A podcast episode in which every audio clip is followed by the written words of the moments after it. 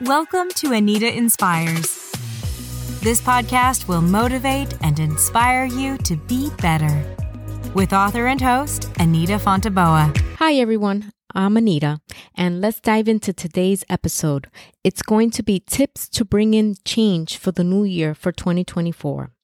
As we look towards 2024, I want you to keep these seven tips in mind to have a fantastic year.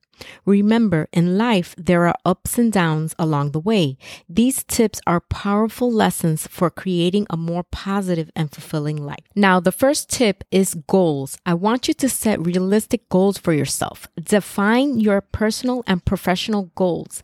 Now, that could be selecting a budget or a time frame that's going to give you the direction and inspiration for you to take action. Imagine yourself achieving your goals and living the life you desire. This visualization helps you to manifest your dreams into reality. I want you to start a vision board to visualize your aspirations for 2024. These can be images of a new home, a new job, traveling to places you've been wanting to go to, the business you wanted to start, and the list goes on.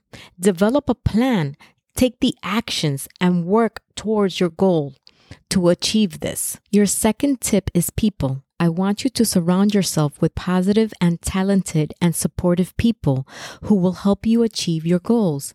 No one can achieve success on their own. You always speak to someone who connects you to that other person and takes that to a boss who then approves it. The people you are around should uplift and support you. Quality relationships are essential for happiness and well being, but they should not come at a cost of your peace. My third tip is to practice mindfulness meditation and declutter.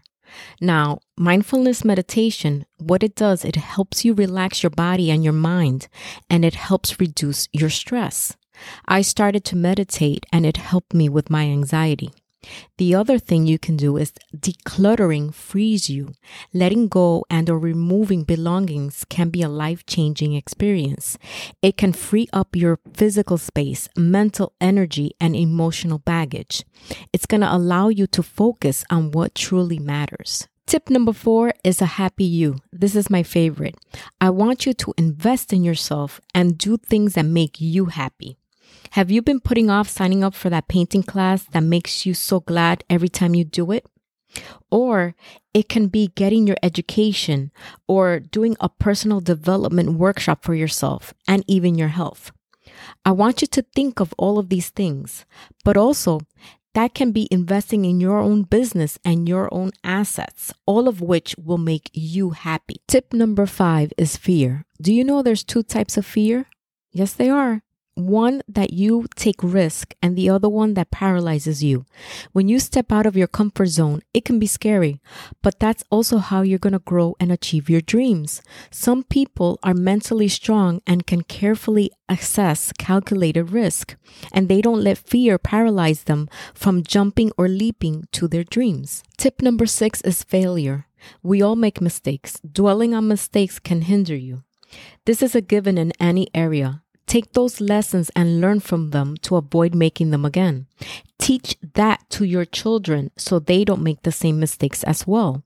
You have to look past it and move on. People who can learn from it and forgive themselves are well ahead towards a positive outlook. Tip number seven is gratitude. I want you to practice gratitude and give back to others. You can do this in so many ways, such as donating your time to feed others in a food pantry or a church donating clothes to others, and just giving your time.